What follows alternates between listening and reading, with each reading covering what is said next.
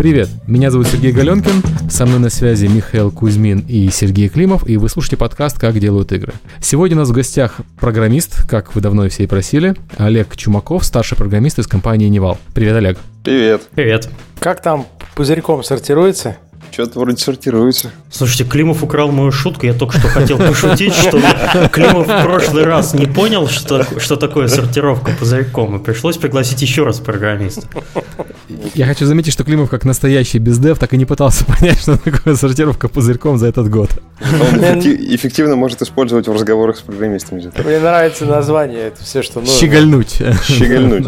Да. У нас был, кстати, один из вариантов назвать, назвать так подкаст, но мы поняли, что тогда бы его начали случайно через поиск находить программисты и, и ругаться в комментариях. И ставить мы нам... могли бы сфотографироваться с пузырьками втроем. Да, мы все время с пузырьками, понимаешь? Да, у меня на столе пузырек стоит, например, не знаю, как у вас. У меня тоже, но он уже пустой. Заметно. А, о чем мы будем сегодня говорить? А, ну, не о пузырьках, я так подозреваю. Олег, как настоящий программист, прислал нам, на самом деле, план дискуссии. Я очень рад. Я считаю, что в следующий раз мы попросим э, гостя записать сразу дорожку. Так. Вот, с местом, а можно с не присылать, да, шутки.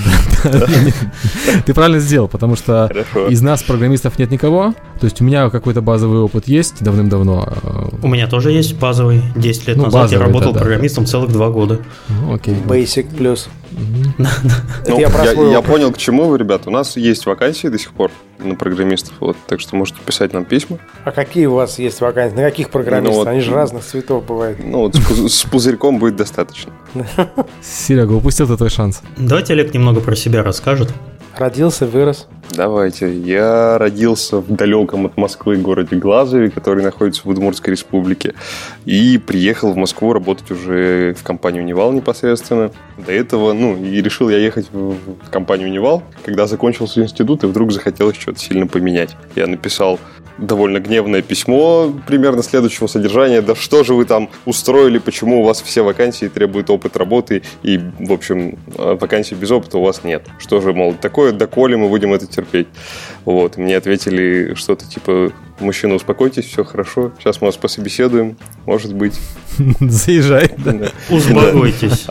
Вот, мне прислали тестовое задание, я его сделал и поехал. До этого я учился в институте, который сейчас... Извиняюсь, а можно уточнить, без опыта работы именно в геймдеве или вообще без опыта работы имелось в виду? Ой, Миш, знаешь, насколько я помню, там вообще не было на тот момент вакансий без опыта. Там нужен был старший программист, нужен был какой-то там то ли лид-программист, то ли какой-то, ну, в общем, совсем умные ребята. Вот, не то, что там мы после института. Угу. Ну, ну, а у тебя был какой-то опыт работы где-либо хотя бы как-то?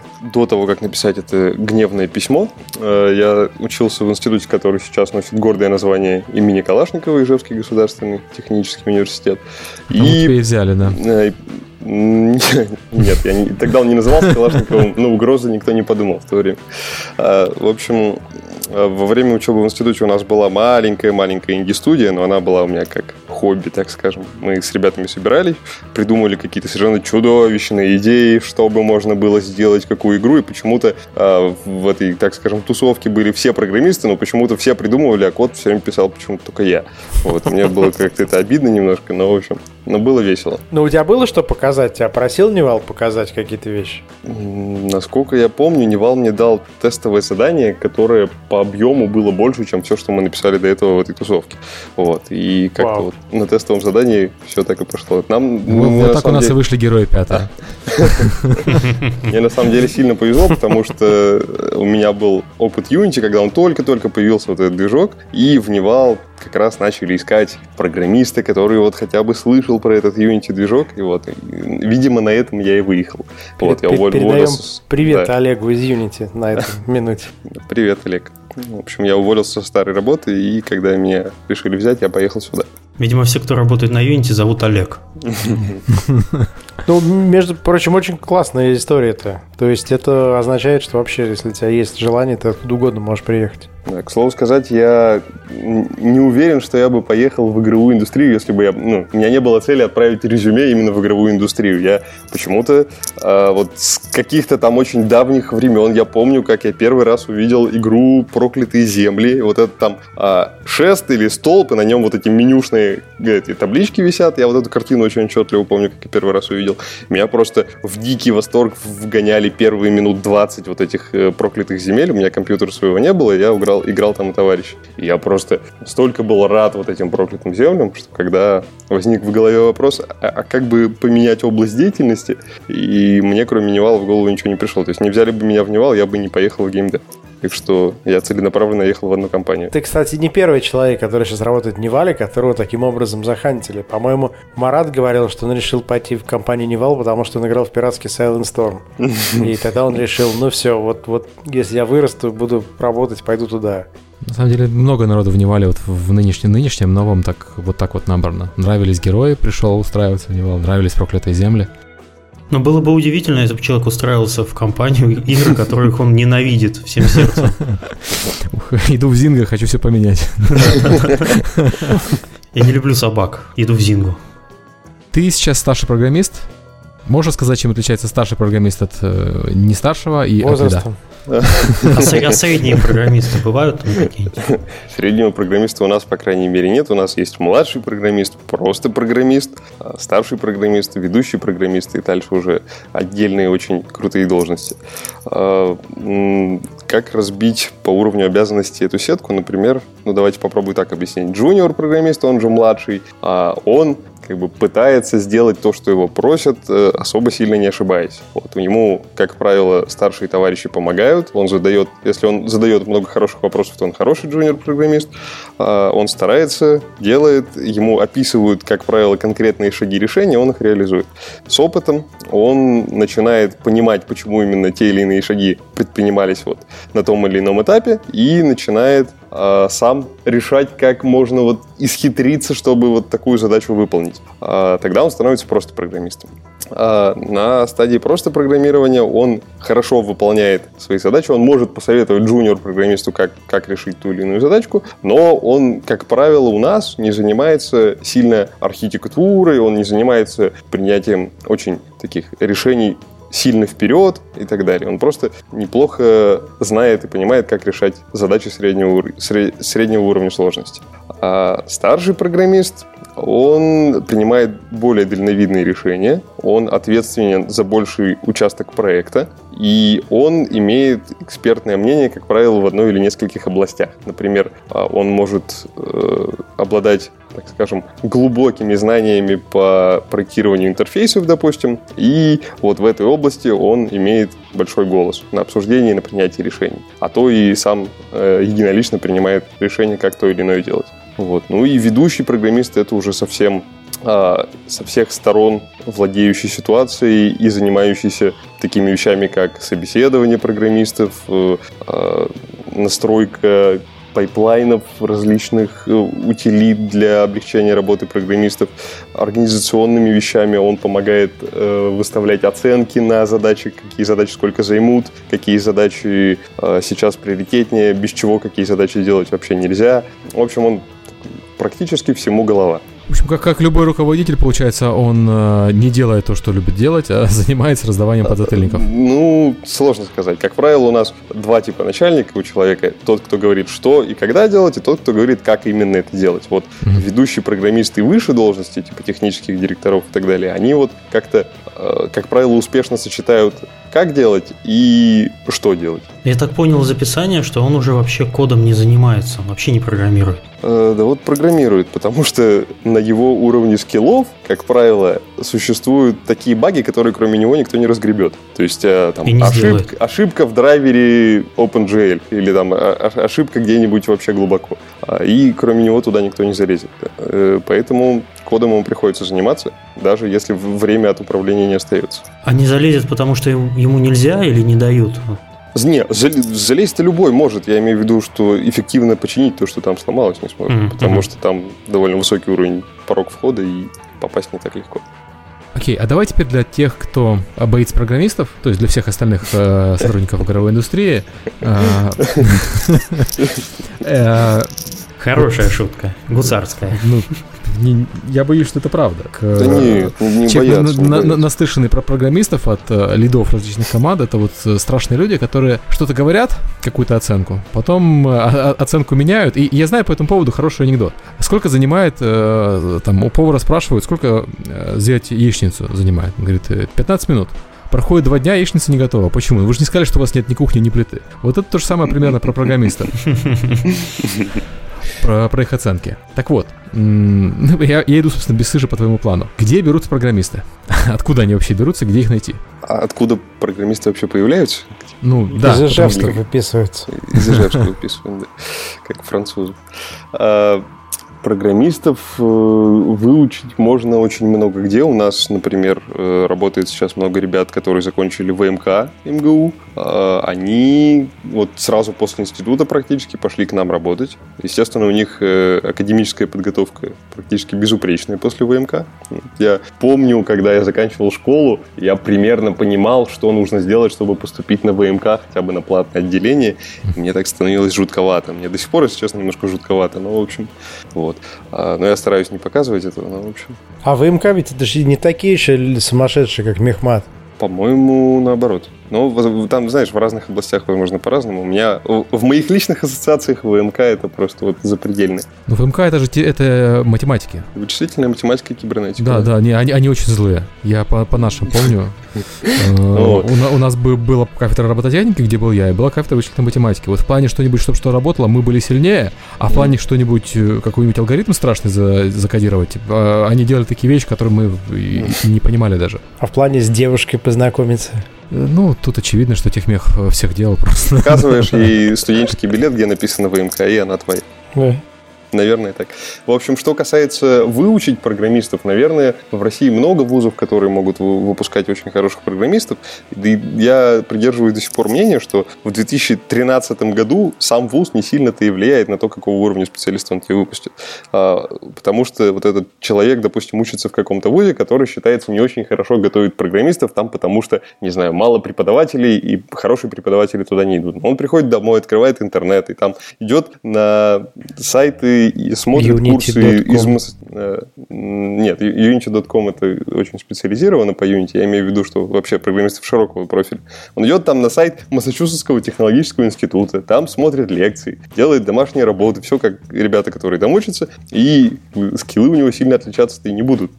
Кстати, если бы человек зашел на юнити точка ком, он попал бы на сайт Unity Microelectronics Incorporated.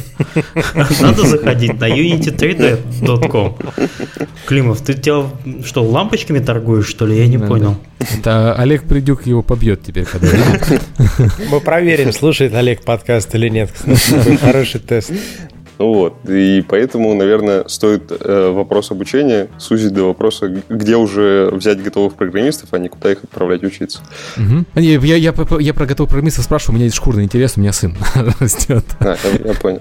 А, готовых программистов в проект себе брать... Э, довольно проблематично их найти, так скажем, под, под, именно под ваш проект, именно под ваши технологии. По крайней мере, такого, что у тебя вал заявок и восемьдесят человек претендуют на одно место, и ты только отбираешь по цвету глаз, такого, по крайней мере, в последнее время я не вижу.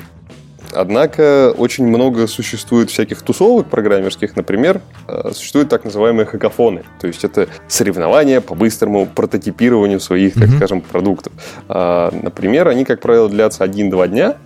Последний в Москве был совсем недавно, его при, привозил PayPal, проводил, и там была удивительная история. А, ко мне подошли ребята, и у меня была футболка Unity надета, а, и они говорят, слушай, вот у тебя футболка Unity, а у нас тут вот такая беда, у нас команда там из нескольких программистов, причем неплохих, у которых выпущенные проекты уже есть и так далее, мы пришли на хакафон что-нибудь сделать, но у нас нет идеи, что бы сделать. Ты не знаешь, кто тут ходит с, с идеей игры, нам нечего делать.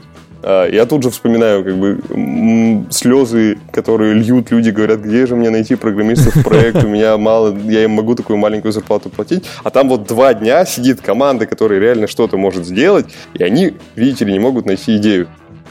Я думал, они к тебе подошли и сказали, слушай, нас тут, к сожалению, только двое, третьим будешь. Окей, то есть ты рекомендуешь ходить на хакатоны. Меня периодически на них зовут, но я отказываюсь, потому что я не программист, и мне стыдно там появляться. То есть если я там буду и не программист, меня там не побьют. Ну, Галёнкина побить нельзя. Мало ли, есть много программистов. Ну, давайте развеивать такой стереотип программиста, который бьет все, что движется. И, сори, я про то, что э, хакатон — это мероприятие. Ну, я на хакатоны ходил когда-то, когда был программистом. Мероприятие, на которое приходят вот нерды, которые приходят пообщаться э, над интересной задачей, которая, в принципе, за пределами вот этой тусовки, ну, программистской, она никому не интересна. Хакатоны ушли немножко вперед, я думаю. Да, уже ушли? Ну, окей. По крайней мере, ну, давай синхронизуем понимание. Ты говоришь, когда нерды, ты кого имеешь в виду? Что такие ребята в свитерах? Нет, я, я не имею в виду внешне, я имею в виду по духу. Я, я понял. Я, я, я без свитера был тогда. По духу в свитере. Такие ребята с духовной бородой, которые пришли, и сейчас они будут паять новый там процессор или что-нибудь такое. А сейчас хакафоны, по крайней мере, в Москве, на которых я был, я стараюсь не пропускать, там мне нравится mm-hmm. находиться.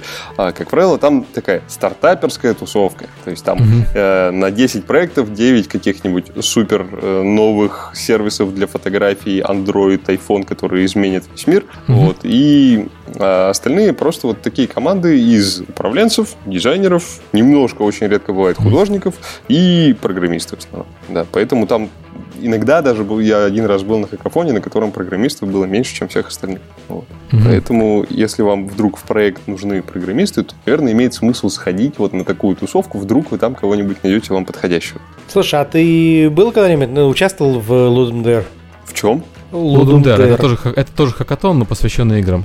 Я участвовал в хакатоне, посвященном играм, но, к сожалению, не под таким названием. Такое не слышал. Он не проводился, к сожалению, в России почему-то, а, и в ну Украине вот, тоже. Вот но ты же можешь присоединиться дистанционно, я так понимаю. Нет, да. Его надо локально делать. Я, я думал, кстати, к Ludum Dare присоединиться, но опять-таки, потому что я не программист, я не решился подавать заявку. Я видел несколько российских и украинских команд, которые принимали участие, потом ссылки кидали на прототипы, на какие-то там места, которые они занимали. Там тридцатые, сороковые. Нет, разве? Надо посмотреть. Мне кажется, можно подать. И там сорок восемь часов, по-моему, да? Да, да, сорок восемь часов. Существуют онлайн-хакафоны, да, я тоже видел, но с онлайном несколько потяжелее. Тут как бы вот этот весь дух тусовки, он немножко уходит в онлайн, но надо попробовать. Вполне возможно, что весело. В России всякие организации типа Hackday проводят хакафоны, и если он посвящен играм, он просто называется Hackday Games. Эваленд, кстати, оказывается, на хакатоне на Ludum Dare был сделан. Mm-hmm. Прикольно. Вполне коммерчески успешная игра. Ну, если я помню, и Маджанг там периодически участвует в Ludum Dare. Да, он, он как, как настоящий программист, он хакатон очень любит. Он, по-моему, их организовывает, они просто участвуют. И, а раньше участвовал постоянно. И не только в хакатонах, а вообще в любых компах. Окей, то есть найти программиста мы идем на хакатон. Ну, да. э, ну или ищем. Я, я понимаю, что есть объявления и так далее, но мы ну, да. интересуемся нестандартными способами, потому что стандартно, в принципе, все понимают. Ну да, можно, а, конечно, а... по старому способу закинуть на какой-нибудь сайт типа геймдев точка нет а, объявление, что я делаю новую игру, она скрестит в себе Doom и StarCraft, присоединяйтесь все, кто может, и там, может быть, кто-то к вам откликнется. А как понять, кто откликнулся, и как их вообще отсеивать-то? Да, хороших от плохих. Как отличить хороших от плохих? Я думаю, что, во-первых, вам должен человек понравиться как человек, просто чтобы вы с ним могли коммуницировать. А потому это что то, я... то, что называется да. сортировка пузырьком. Ты приходишь к нему с пузырьком и пытаешься его отсортировать. Я думаю, это надо патентовать, кстати, это замечательно. В хантинговое агентство. Я считаю, что хорошего от плохого программиста отличить можно... практически так же, как любого специалиста, но здесь вступает еще в игру тот факт, что если он начинает разговаривать какими-то терминами, которые вы не понимаете в силу своей профессии, то вам очень сложно, сложно понять, он вас пытается запутать, либо он сам не очень понимает, о чем говорит, либо э, вот просто у него такой технический язык, и вы в силу специальности его не понимаете. Поэтому я придерживаюсь мысли, что нужно к себе в команду, особенно если она небольшая, брать только тех программистов, которые все свои непонятные формулировки могут объяснить вам таким языком, чтобы вы поняли. Я понимаю, что это иногда будет сложно, но это х- хотя бы залог, что вы будете всегда друг друга понимать. Иначе как, как работать? Программист с опытом преподавательской работы в детском саду, окей.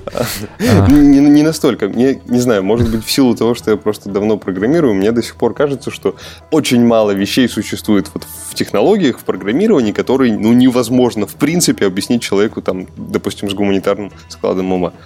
Ну, знаешь, это на самом деле даже, даже в арте бывает. Да, это ну, не самое страшное, когда терминами сыпят.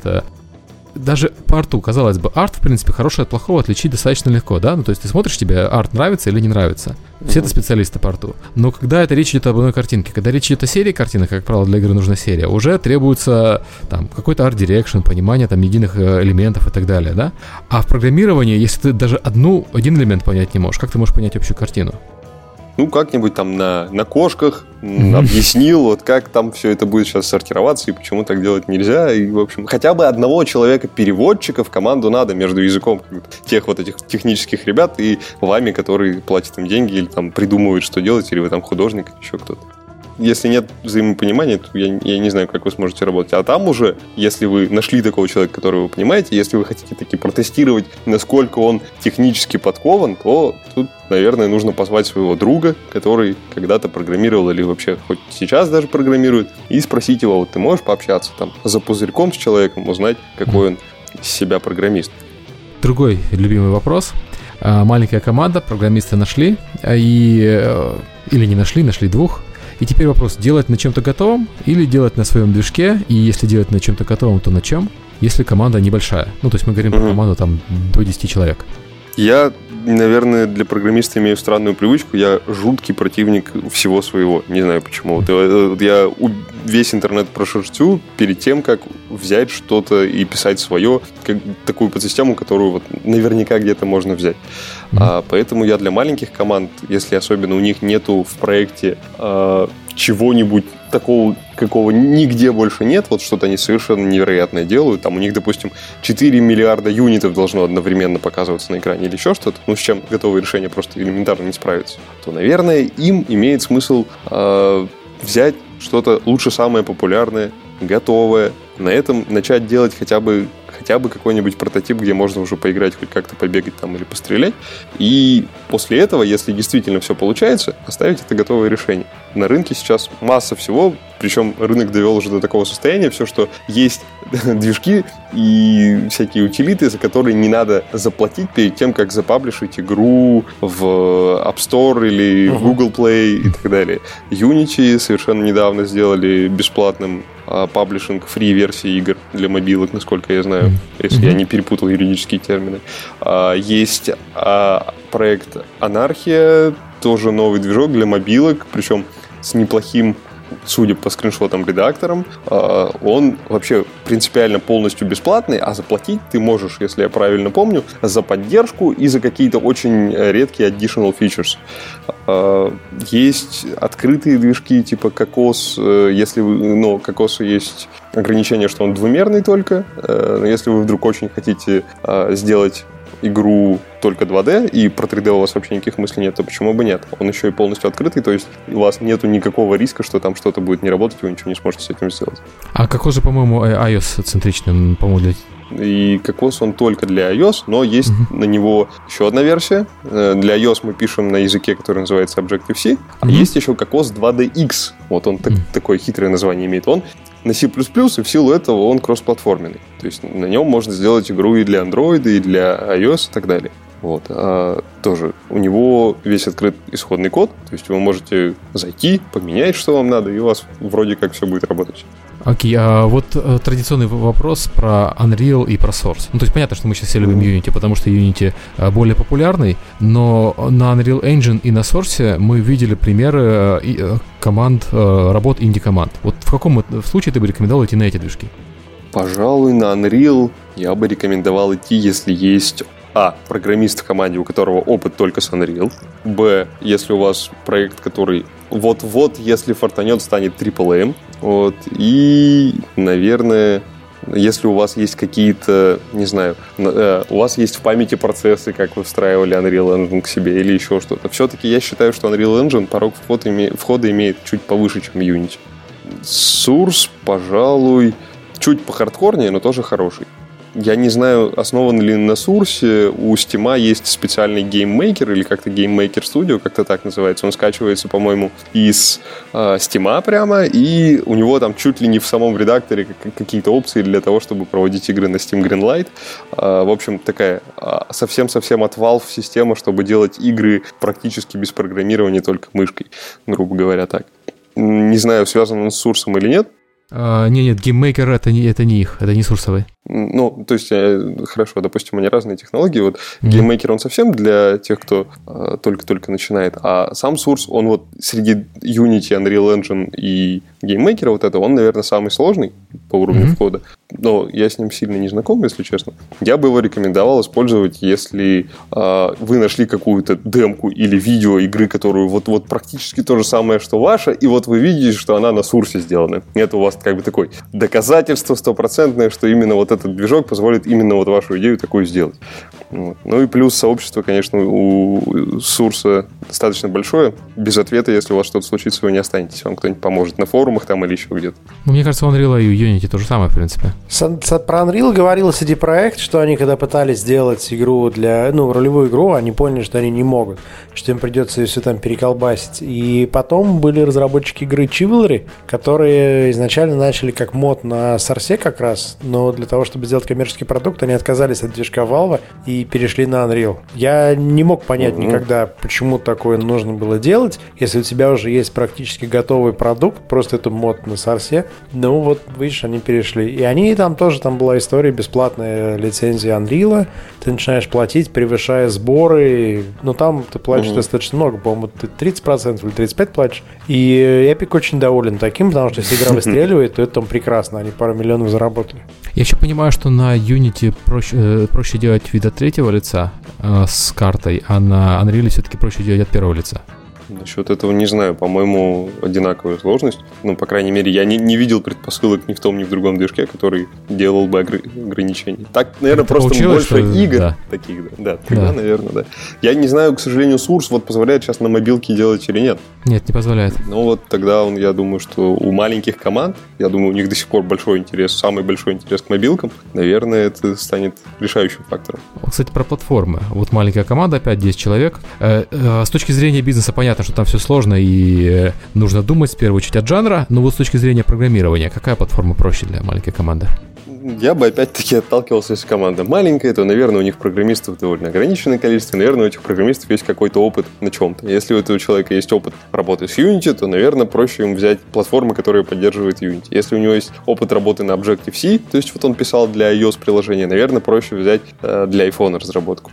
А вообще, я думаю, что при современных кроссплатформенных тулзах типа Cocos два ди экс, Unity и Unreal важно знание вот этого самого движка, а не платформы. Наверное, самое простое Android, iOS, но я думаю, на остальные платформы маленькие команды особо и не смотрят. Угу. Не, ну на самом деле сейчас пи си еще есть, и вот появился Linux, интерес... Mac. Ну, Linux, Mac, это так, там все-таки это порты. По-моему, кроме Cocos два ди, вот, который именно только для айфона, нет такого mm-hmm. движка, который бы позволял сделать мобилку, но не позволял ее собрать для пи си. Так что на пи си они как бы получат бесплатным бонусом еще и билд для пи си, если захотят, грубо говоря так. Но Unity сильно перевернуло, конечно, это то, что они постоянно добавляют новые платформы, и ты уже начинаешь думать о механике игровой, а не о конкретном продукте. То есть ты говоришь, окей, мы сделаем, мы начнем отсюда, а дальше мы пойдем туда-сюда, там на пи эс три выйдем и так далее. А раньше ты всегда начинал с того, что ты говорил, я выйду на этой платформе, на этой и на этой, и все, там, дальше порт шел. Машинариум портировали на пи эс три двенадцать месяцев. Потом еще, по-моему... Машинариум уже был на своем движке, правильно помню? Я не помню, на, конечно, на, на, на флеше, по-моему, он был. Вообще на флеше был. Ну, тем не менее, потом они еще девять месяцев портировали на Vita. Угу. И там, насколько я помню, Botanical тоже еще не вышел на iPad. Я могу путать, конечно, но она не вышла в первый же день. То есть я, я, я знаю, по крайней мере, по некоторым командам, что для них, если ты не работаешь на Unity, то для тебя это прям вот целое событие, вот целый процесс. эф ти эл, извините, вышел на пи си почти год назад и до сих пор еще на планшетах не вышел. А у них команда маленькая слишком. Они сказали, что портируют эф ти эл на пи си, но там проблема не в движке как раз, хотя он же на Unity. Проблема в другом. Как потратить все эти деньги, правда? Не все проблемы в жизни от программистов, как ни странно. Не еще проблемы с бизнесом и там так далее. Вот. Окей, а теперь по поводу вот, классики, оценки э, работ программистов. А, оценки все всегда неправильные. Сколько я здесь не работаю в этой индустрии, я никогда в жизни не видел, чтобы кто-то попал в оценку, точно. А, это относится не только к программистам, это относится ко всем. А, вот, кроме маркетинга. Маркетинг всегда, вот, ну, тебе сказали, напиши текст к понедельнику, ты его напишешь. Не, ну маркетинг, кстати, попадает, потому что маркетинг с... немножко не в процессе разработки, и поэтому он может сказать, а, программисты сказали через год, значит, будет через два. И то иногда ошибается, вот. А то, что сам маркетинг делает, тоже там периодически ролики, все остальное тоже не всегда в срок получается. Это известная история. То есть как оценивать других, так все мы умные, а как свою работу оценивать. Можешь объяснить, почему программистов так? Я думаю, что там... Все связано, как и у всех профессий, во-первых, с изменчивостью того, что, оказывается, надо было делать. Нам говорили, что мы сейчас будем забивать гвозди. Мы взяли молоток, э, начали забивать гвозди, и тут оказалось, что ловить-то надо бабочек, а молоток уже сделали, и вроде как приходится молотком их ловить теперь. Вот. И, во-вторых, наверное, от того... как сложно погрузиться в детали во все сразу, потому что, допустим, у нас какой-то большой проект, и мы планируем добавить какой-то новый функционал. Мы ему ставим оценку один день, и теперь э, начинаем реализовывать. И вот вдруг оказывается, что вот именно это вот здесь-то сделать вот так нельзя, как мы планировали. Нужно, оказывается, вот оттуда еще кусочек подключить, и отсюда мы еще там дозаводим задачки к этому, и оценка уже полтора дня становится.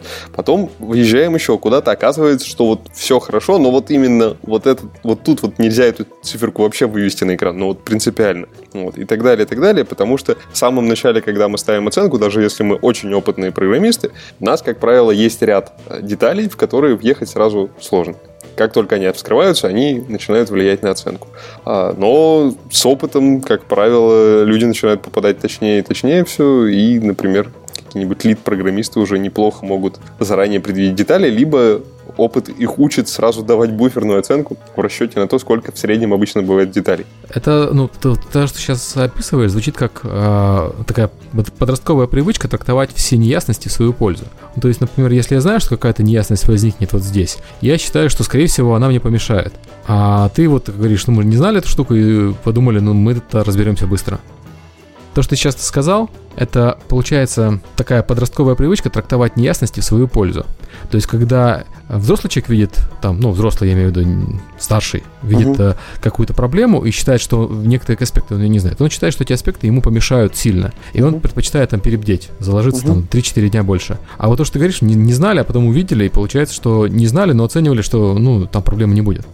Да, я вот поэтому в конце и привел, что, как правило, старшие программисты, они либо уже точно оценивают, либо кладут буфер сразу, зная, mm-hmm. насколько мы обычно примерно в среднем вот в таких задачах промахиваемся. А, однако, э, часто бывают задачи, на которых еще э, не только ваша область влияния. Например, вы подключаете какую-то новую платформу, и у них в последний, естественно, день сдачи версии, ну, в другое время не бывает, оказывается, что в документации была ошибка, и так работать вообще не, не работает. Вот. А, бывают и такие случаи, тут уж никак. Но, в общем, самое популярное решение — это, конечно, добавлять буфер к оценке и набивать руку.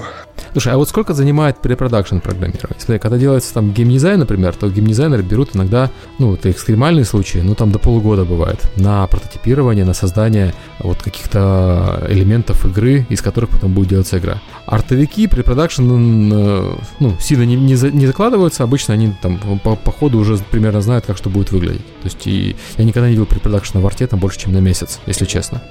А у программистов, то есть у тебя же препродакшн — это вот какая-то придумывание какой-то архитектуры, там, какой-то фреймворк какой-то, который будете использовать в дальнейшем. Вот сколько он занимает? Знаешь, на разных проектах по-разному. Я видел препродакшены длиной в неделю в мобильных проектах, и они практически делали весь базовый функционал, который вот потом весь процесс разработки игры, на нем все работали. То есть они дописывали базовые какие-то вещи к редактору, отдавали редактор дизайнерам, и все, дизайнеры практически до конца разработки их уже не трогали. Вот. Но это такой совсем идеальный случай. У большой игры, например, э, ну, типа Прайм Волда объемом, наверное, препродакшен может занимать э, несколько месяцев, полгода. И то не угадаешь, что там изменится. Да, к слову сказать а, про то, что сначала сделали на препродакшене, хорошо сели, придумали архитектуру, вот прямо много часов умные программисты совещались, придумывали архитектуру, придумали все хорошо. К сожалению, потом, как правило, решения меняются. То есть сначала думали, что будет вот так, как вот я говорил про молоток, сначала думали, что будем забивать гвозди, спланировали, как строить молоток, а потом оказалось, что надо ловить бабочек. И, и в общем, и молоток-то уже вроде сделали. Как-то и, и молоток жалко выкидывать, и время-то потратили. И руководитель проекта говорит, так ручка же есть, вам, вам-то что? Я же вам говорил, что надо будет, а вы, ну и как всегда. Как вот этого избежать? Ну, то есть, э, насколько полную информацию нужно сообщать программистам э, при препродакшене? То есть понятно, что программисты работают параллельно с геймдизайнерами и параллельно с артовиками. И все друг от друга зависят. То есть я имею в виду, что если там в процессе э, художники решат, что визуальный стиль для игры лучше работает селшейдинг, а геймдизайнеры решат, что вместо там, боев э, пять на пять нам лучше делать бои тридцать два на тридцать два, mm. вот... Э, Они могут это решить, потому что программисты уже написали свою часть работы, mm-hmm. на их э, работу посмотрели и увидели, что вот на, написанное программистами хорошим, реалистичным такой Grim and Gritty пять на пять лучше сделать селшейдинг тридцать два на тридцать два. Вот... Mm-hmm. Ты можешь сказать, как это избежать, если это возможно вообще избежать? Я, я попробую рассказать свои мысли на этот счет. Может, они кого-то натолкнут на решение, как этого избежать. По-моему, рассуждать в ключе, а как бы вот нам сейчас так объяснить программистам, что надо делать, чтобы потом их код, вот, который они сейчас пишут, будет готов к нашим решениям, которые мы примем потом. По такому пути, мне кажется, решить эту проблему невозможно в принципе. Нужно вариант один. Запретить дизайнерам э, менять решение. Очевидно, он никогда не сработает, так ни, ни у кого не получится.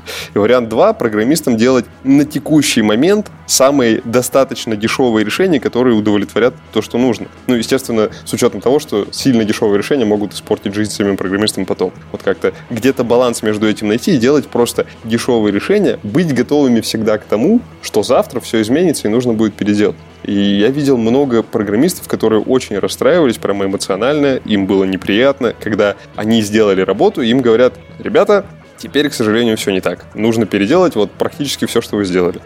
Я считаю, что нужно быть сразу готовым к тому, что, скорее всего, изменится все. И mm-hmm. сильно не заморачиваться на то, что вот было так, они спланировали так, а теперь они нас обманули, и вот теперь все по-другому, а мы тут старались, и вот почему берете таких плохих дизайнеров на работу, возьмите нам таких, которые будут писать техническое задание с самого начала и больше к нам не ходить. Вот. Но, к сожалению, так в реальности у меня не получалось так работать, я нигде не видел, чтобы так получалось в игровой. Я слышал сказки про то, что за пределами игровой индустрии так, вот так все работаешь, там приходит умный заказчик, дает тебе умное ТЗ, и ты как хороший, нормальный программист, садишься, одеваешь ага. костюм и пишешь по ТЗ. Да. Как человек, работавший программистом таких заказчиков, ну, за пределами игровой индустрии, я считаю, конечно, такой же ад и сатанизм, то есть тебе могут прийти заказать одно, потом в процессе выяснится другое, а к концу проекта будет третье. И это даже mm-hmm. на проектах там длиной в три месяца, а не в два года. Ну, к слову сказать, такая сказка-то она существует все-таки. Я видел несколько раз в проектах довольно крупных... Э- Я не знаю, как назвать-то их. В общем, в крупном софте для довольно крупных банков я видел несколько раз, вот, что так много лет люди работают. Причем им приносят техническое задание, они его расписывают, планируют, делают, заканчивают, сдают, им платят деньги. Там. Банк этот софт внедряет у себя, у него что-то меняется, он пишет им еще техническое задание. Они делают ему либо новую систему, либо это улучшают. В общем, там практически нет случаев, как рассказывали мои знакомые, когда техническое задание от начала работы до сдачи меняется хоть как-то. Не просто там кардинально, а вообще хоть как-то меняется. Вот. Но это, по-моему, устаревшая модель, она, не знаю, сможет ли она жить дальше. Мне кажется, это банки. В банке работают по этому принципу уже тысячи лет, наверное. У них там не так много всего меняется. Ну, я надеюсь, что так. Да. Ну, чем стабильнее индустрия, чем стабильнее заказчик, наверное, тем выше шанс в такую сказку попасть. Но привыкать не надо к ней. Окей, okay. И есть известная проблема, моя любимая, называется «Написано не здесь». Это программисты, или «Написано не нами», это новые программисты приходят вместо старых программистов, или новые программисты приходят к старым и говорят: вот этот код говно, давайте мы его по-быстренькому перепишем, всего-то за полгода. У меня есть очень любимая картинка, там, в общем, я вот попробую найти, чтобы вы потом добавили в комментарии. В общем, там стоит дом. Такой, ну, как бы, тут досочка добита, тут вот что-то подкручено и так далее. И стоит инженер на дом, тот смотрит и говорит: да, как же так можно было сделать? Что ж вот за человек-то строил такой, как вот он только посмел, так ужасно все делать. Сейчас я все хорошо переделаю. Вот. И следующая картинка, у него там водопровод из трубы сверху торчит, что там такое, что-то не так опять пошло. Вот. У программистов, как правило, получается так же. А когда ты видишь готовую систему, как бы, ты, очевидно, не знаешь всех деталей, которые внутри э, были, когда ее строили. Но ты посмотрел на нее внешне, ты думаешь: теперь-то я знаю точно, чего заказчик хотел на момент окончания работы над системой. Наверное, я сейчас-то вот знаю всю информацию, сделаю как вот в той сказке, когда ТЗ не менялось до конца разработки, потому что я сейчас все знаю, же уже. Вот. Сейчас я быстренько переделаю. И в процессе разработки, естественно, появляется какая-нибудь деталь, которую он не знал, а прошлые разработчики знали. И красивее, чем в прошлый раз, не всегда получается. А работает лучше бы не надо бы трогать. Ну, мне вообще подход э, писать быстро и лучше потом э, править ошибки, чем писать на века, в игровой индустрии кажется более правильным. Ну, то есть за редкими исключениями там э, больших э, игр, вроде ММО, э, где там архитектура действительно очень важна, все эти маленькие мобильные игры с э, сроком жизни в полгода, вот, э, дешевле написать новую, чем переписывать старую.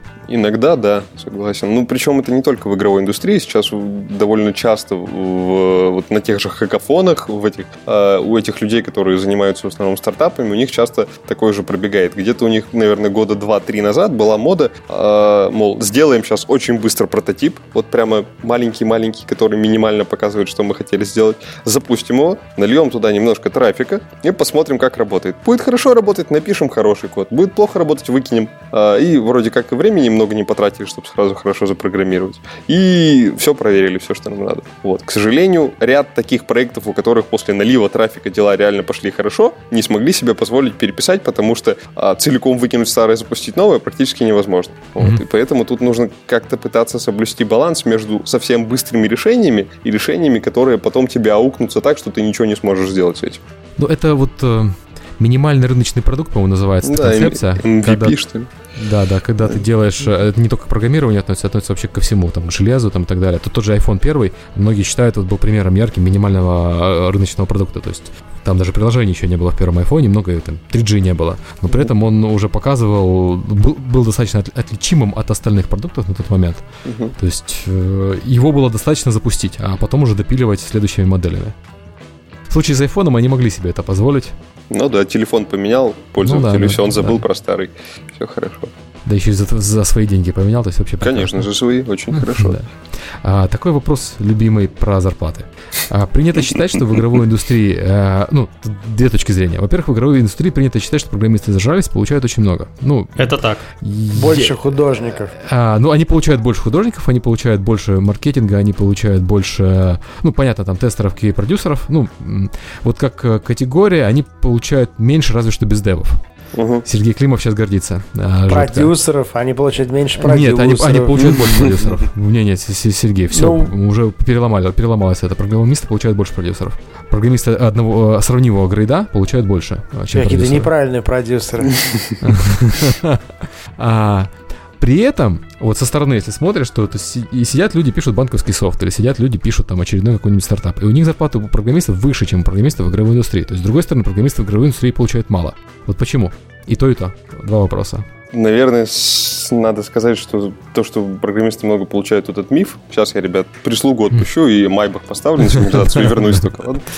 Нет, ну правда, да, программисты получают очень э, сильно больше, чем... Ну, не сильно. Программисты получают больше, чем работники других специальностей в игровой индустрии. Очевидно, почему? Потому что существует много других индустрий, которые гораздо эффективнее конвертируют время программистов в деньги. Uh-huh. А внутри игровой индустрии они получают программисты меньше, чем программисты в других областях по той же самой причине. Потому что те области эффективнее конвертируют их время в деньги. Например, э, не знаю, взять Google, Google или взять Facebook, где у программистов зарплаты, мягко скажем, побольше, чем в игровой индустрии в некоторых компаниях, потому что там поток доходов на единицу труда программистов гораздо выше. И они себе могут это позволить. Они могут себе позволить предлагать условия программистам, которые этого программиста заставят с ними остаться чуть ли не на всю жизнь и так далее, и так далее. А в игровой индустрии я думаю, что не у многих компаний такой поток доходов можно создать. Ну, Valve можно только вспомнить, какой-нибудь там World of Tanks. Ну, я имею в виду какие-то редкие исключения, где э, эти Puzzles and Dragons наверняка. Да, я согласен. Что касается тот же, того же банковского софта, то же, то же самое. Гораздо эффективнее зарабатывают эти компании. У нас иногда бывают на собеседовании программисты, которые, ну, как правило, мотивация такая. Решил сделать в жизни то, что мне нравится. Надоело писать банковский софт. Вот был случай с моим другом, который хотел из очень крупного банка в Москве перейти к нам на работу программистом. Прошел у нас собеседование, все ему хорошо, все нравилось. Вот. И он на работе говорит, ну, ребят, в общем, я... А он там был на, на позиции то ли лид программиста, ну, в общем, высоко. И даже говорит, психиатра прошел. Психиатра прошел тоже, да. Ну, у нас... Ну, хорошо, прошел. В общем... Он на работе у себя говорит, ребят, ну, в общем, я решил пора заняться творчеством, я ухожу, в общем, наверное, вот туда. Э, на каких условиях сможем разойтись? Там, ну, у него большая команда, надо, то есть, как-то дела передать другому человеку и так далее. Мы такие, ну, молодец, мы тебя понимаем, творчество — это хорошо. Ну, ты, в общем, имей в виду на всякий случай, что если ты решишь остаться, то мы готовы разговаривать там о такой цифре. Показали ему бумажку. Ты как бы вот, бумажка перегнула жажду к творчеству. Э, причем на бумажке была цифра, которую, ну, я не знаю, по крайней мере, лично я не знаком с программистами в игровой индустрии, которые э, такие бумажки видели в своих зарплатных ведомостях. А там написано было просто, там написано, это, сдохнешь, сука. Нет, твой код у нас. Или там номер телефона жены, да, окей. Возможно, да.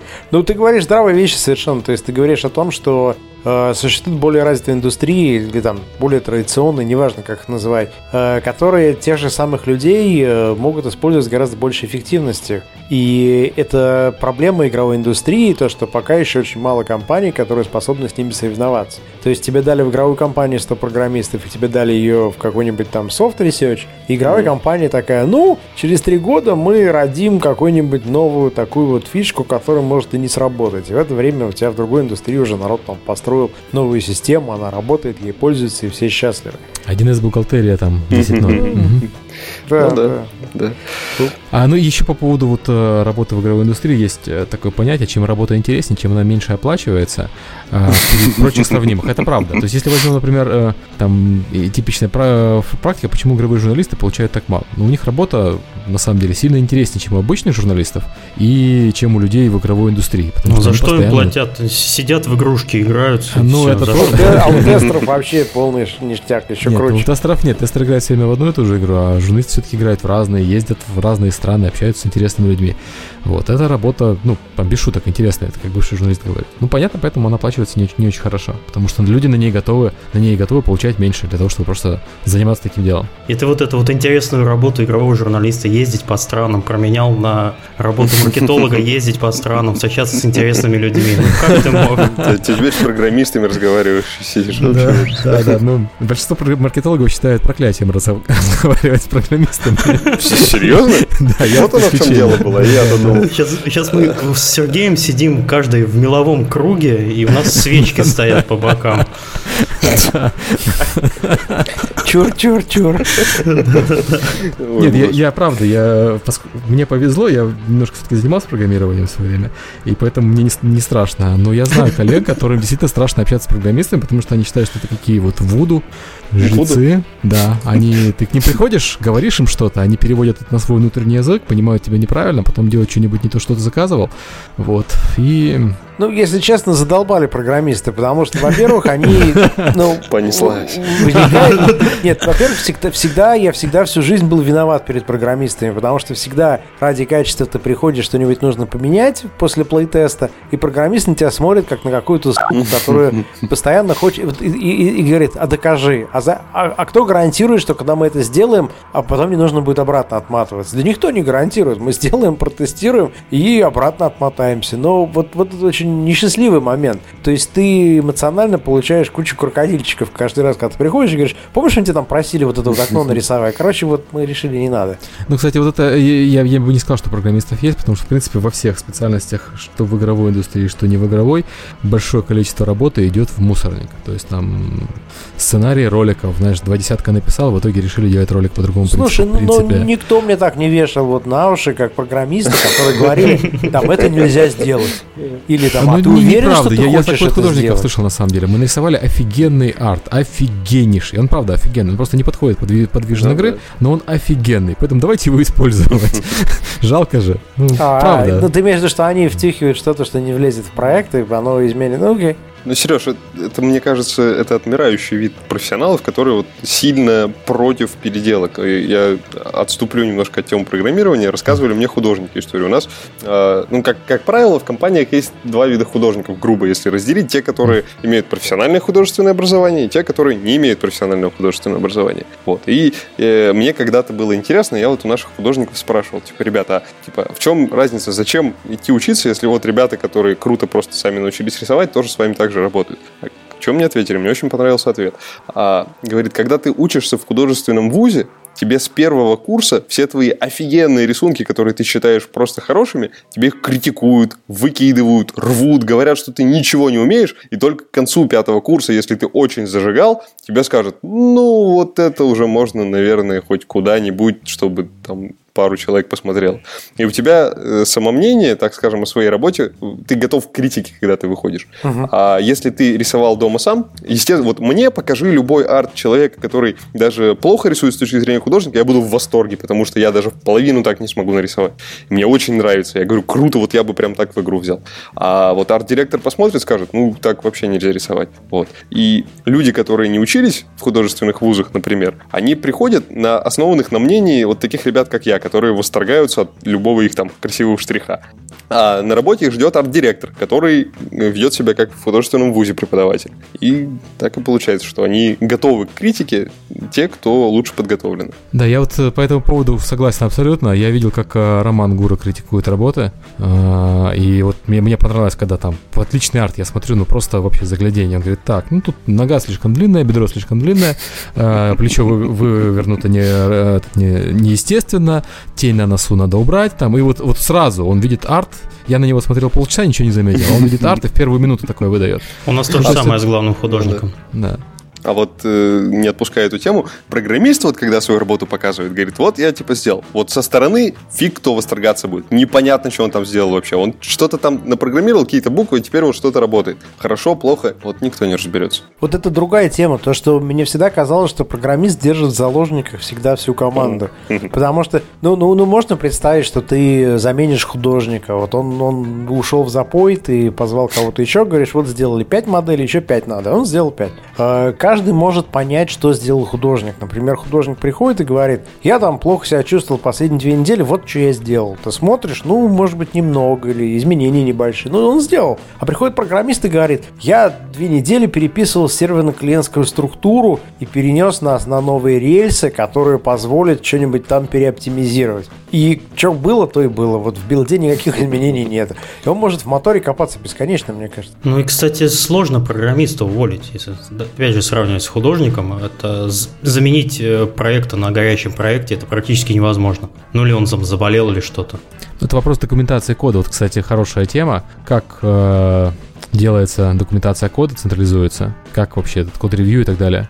Документация кода – дело очень хорошее, важное. Без него довольно сложно вводить в курс дела новых сотрудников, которые к тебе приходят. То есть тебе придется либо кого-то взять, чтобы он ему голосом объяснил, как все работает. Более того, тебе нельзя увольнять того, кто помнит, как оно было когда-то.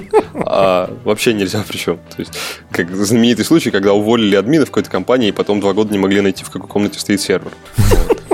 Я, кстати, хочу сказать, что тут большое заблуждение, что человек, которого вы не уволите а, и который не документировал код, будет помнить это через два года, потому что программист имеет тенденцию тоже забывать, как и все остальные люди. Он, да, Сереж, ты все правильно говоришь, он забудет, но если он туда посмотрит, он за двадцать минут вспомнит, а если новый человек туда посмотрит, он за, за неделю может не выехать, что там mm-hmm. такое. Там, ну, ладно.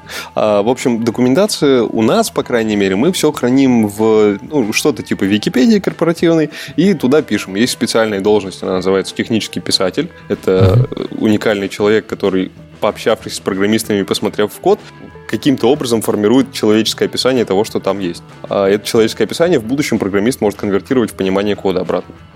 Сейчас очень, и я придерживаюсь этого, стараюсь, по крайней мере, очень модно становится автогенерировать документацию. Ну, это mm-hmm. давно уже, но сейчас это д- доходит уже до такого уровня, что ты не можешь залить свои изменения, а, сделать коммит, грубо говоря, а пока ты не напишешь кон- корректно то, что сгенерирует документацию по этому изменению. Например, в Unity вот сейчас уже так работает. То есть у них, насколько я понимаю, если Олег, Олег меня исправит, если я буду неправ, там ты не можешь сделать ничего без автогенерации документации. То есть у тебя на любое твое изменение автосгенерится документация. Если она не смогла сгенериться, тебя ругнется и никто тебе не даст закоммитить. Вот. Мы тоже стараемся генерить по максимуму все, что можно, чтобы с человека, из технического писателя снять эту работу и оставить его время только для очень важных, сложных случаев. А, но, в общем, документация, она важна, да. Ну, ты знаешь, вот в Riot, понятно, что не, это, например, не компания, у которой достаточно много денег, у них э, тоже стоит технический писатель э, на, на группу программистов, который за них коммитит, ну, угу. пи- не коммитит за них, а за них пишет комментарий к их коду, которые потом в документацию уходят, потому что они долго пытались научить программистов это делать и поняли, что проще нанять им еще индусов, которые будут делать за них. Была такая компания, есть Парадокс, они угу. были когда-то очень большим разработчиком, еще в конце девяностых годов, и они делали какую-то там нереальных размеров игру. И они наняли тридцать или сорок программистов из Индии, чтобы они написали движок, там логику игровую. Потом они поругались с этой компанией, взяли этот код, отдали шведам. Шведы еще что-то там копали, ковыряли, не смогли сделать кому. В общем, короче, этот код так или иначе вошел в первую Европу Универсалис движок. И когда у нас начали падать локализации, мы начали сами смотреть, что же там конкретно находится в коде, и там кто-то нашел фрагменты просто каких-то куда бреда на несколько страниц, где эти индийские программисты шутки вставляли, анекдоты, какие-то там новостные эти выдержки туда засовывали. То есть было полное ощущение, что там Вот, вот табун поносился. А это, это, это, это ситуация, это известная ситуация у всех, кто работал с индусским кодом. Они, короче, получают, по-моему, не, не, даже не да, построчно, а посимвольно. Да. Да. Поэтому они, если могут протащить какой-нибудь бред и написать долго, а не быстро, они будут писать долго, а не быстро. Мы вот, тоже вот. Так в подкасте делаем. Можно, в принципе, тему закрыть за пять минут, но мы полтора-два часа это мусолим, а потом еще да, там да. тысячи человек это слушают. Я, я разгребал все время индусский код на перле, и вот я другого объяснения придумать не могу, когда они делают там определение даты через две цифры, через конвертацию, через три формата, вот это другого варианта нет у меня. Так как, знаете, как, как э, написал функцию человек из Индии, функция должна возвращать, сколько времени будет через день. Uh, у него как, как она, ну, как, как должна быть. Заходишь, там прибавляешь дату, возвращаешь значение. Как у mm-hmm. человека из Индии написано. Заходишь в функцию, усыпляешь компьютер на день, через день просыпаешь компьютер, возвращаешь текущую дату. Работает безупречно. Но немножко необычный подход. Что касается второй части вопроса про то, как мы делаем код-ревью, мы используем ревью-борд. Это открытая система, она написана, по-моему, на Python, на Django, и она у нас стоит внутри компании. Человек при коммите может создать на, на свой код код-ревью. Это означает, что это сигнал э, товарищи, пожалуйста, посмотрите, я сделал такие изменения, все ли я хорошо сделал. Если не хорошо, то напишите мне, что я поправлю. Либо дайте какие-то рекомендации и так далее. Очень хорошо работает с джуниор-программистами, э, но, ну, в общем, тут про код-ревью особо рассказывать больше нечего. Единственное, что э, ее, я понял на практике, что нельзя внедрять посередине проекта. Ее надо брать либо сразу и обязательно делать, либо не делать вообще, потому что вот такую практику внедрить э, в проекте на высокой скорости практически, ну, я не знаю, это очень сложно. Потому что у тебя есть устоявшиеся процессы, и выкроить новое время на код-ревью. Код-ревью — это не сильно быстрая процедура, то есть она отнимает у тебя у лидов, допустим, там по паре часов в день, э, ну или поменьше, не знаю. Э, и вот это время неоткуда взять, если ты с самого начала это не планировал. Индус, индусы в это время написали анекдот и попросили лида проверить, правильно анекдот написал или нет. Смешно или нет, да? Да, смешно или нет. Если вашим слушателям будет очень интересно про то, как вообще в практику внедряется код-ревью, я очень советую посмотреть или почитать доклады технических специалистов Facebook о том, как у них все устроено. У них вот прямо самая необычная схема, какую я видел, но у них очень здорово это устроено. Как код-ревью влияет на попадание функций функционала в боевую версию. То есть у них это отлажено очень интересно и довольно свежий подход. Я сейчас посмотрел ревью-борд, он напоминает времена, когда я учился только программировать, и вот примерно так, только без специального инструмента, наш преподаватель наш код смотрел сюда и комментировал. Но, наверное, с ревью-бордом это сильно проще. Не знаю, почему так вышло, но, в общем, сейчас для тех, кто использует систему контроля версий, которая называется Git, mm-hmm. утилиты для ревью кода гораздо, прямо, по моему мнению, на голову выше, чем утилиты тех, кто использует э, Subversion. Uh-huh. Я не знаю почему, видимо, виноват GitHub тем, что он такой хороший, и Microsoft тем, что они используют свою собственную систему контроля версий. В общем, не сильно был большой выбор, что брать, и взяли ревью-борд. Мы в конце подкаста спросим у Климова, сколько он новых слов выучил за сегодня. Да, он сейчас, я думаю, что будет переименовывать нас в ревьюбот. Я запомнил самое главное, что если программист может объяснить человеческим языком, значит, с ним можно работать. Если не может, то до свидания. Короче, я ни черта не понял. Я если начинаю использовать какие-то странные термины, вы меня останавливаете. Пока что все понятно. Ну окей. Cocos два икс.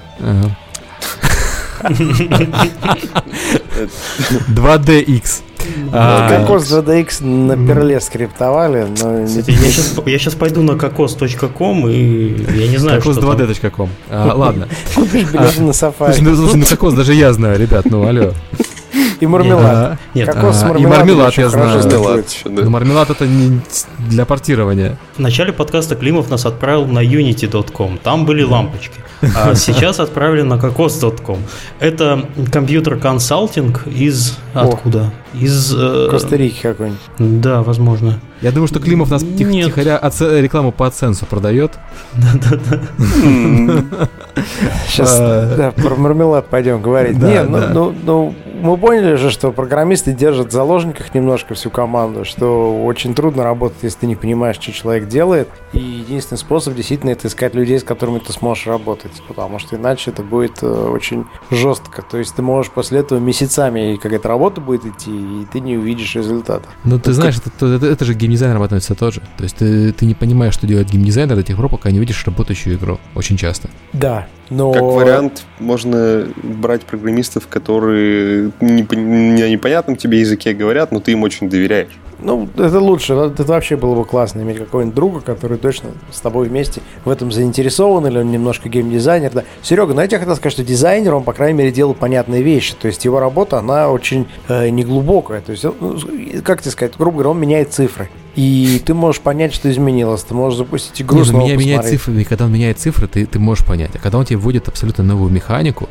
и рассказывает, что вот эта абсолютно новая механика сделает игру сильно лучше, потому что вот здесь, вот здесь, вот здесь коэффициенты поменяются. И тебе, и... тебе нужно потратить там типа да, два да, месяца, да, да. чтобы ее сделать, а потом ты такой... И вот ты не всегда это можешь понять, потому что для этого нужно обладать вот его умом и определенной степенью абстракции. Вот как Бокулев говорил, что в уме играет. Системное мышление, да, да, да. да, да. Вот, не каждый так может. Это, это как программист, только про математику. Да. Нет, я согласен. И сложно. При этом на бумаге некоторые идеи выглядят очень элегантно и разумно, и логично, а потом выясняется, что когда все два месяца вся студия их делала, вот как-то ну, не работает. Да. Ну, на этот случай надо, конечно, прототипировать всегда, а не, а не бросаться. Я люблю художников делать. После таких дискуссий еще больше. Ага. Не-не, у художников свои засады есть. Мы Ягуру пригласим, я думаю, он расскажет про вот, художественный стиль, про то, как плохо, если художественного стиля нету, вижена нету. Когда... Ладно, это отдельная история. А, вопрос такой, как стать тем самым другом, который разбирается в программировании? Вот ты сказал, что программистам стать легко, от института уже это не зависит, но что учить? На каких платформах тренироваться и учить, понятно, я сейчас не говорю про язык, а вот мы mm-hmm. только что вспоминали, я учился на робототехнике, рядом было этот, математическое программирование, mm-hmm. а, у нас еще были еще другие кафедры, где тоже были программирования. Вот куда для того, чтобы работать в играх, ты бы советовал идти?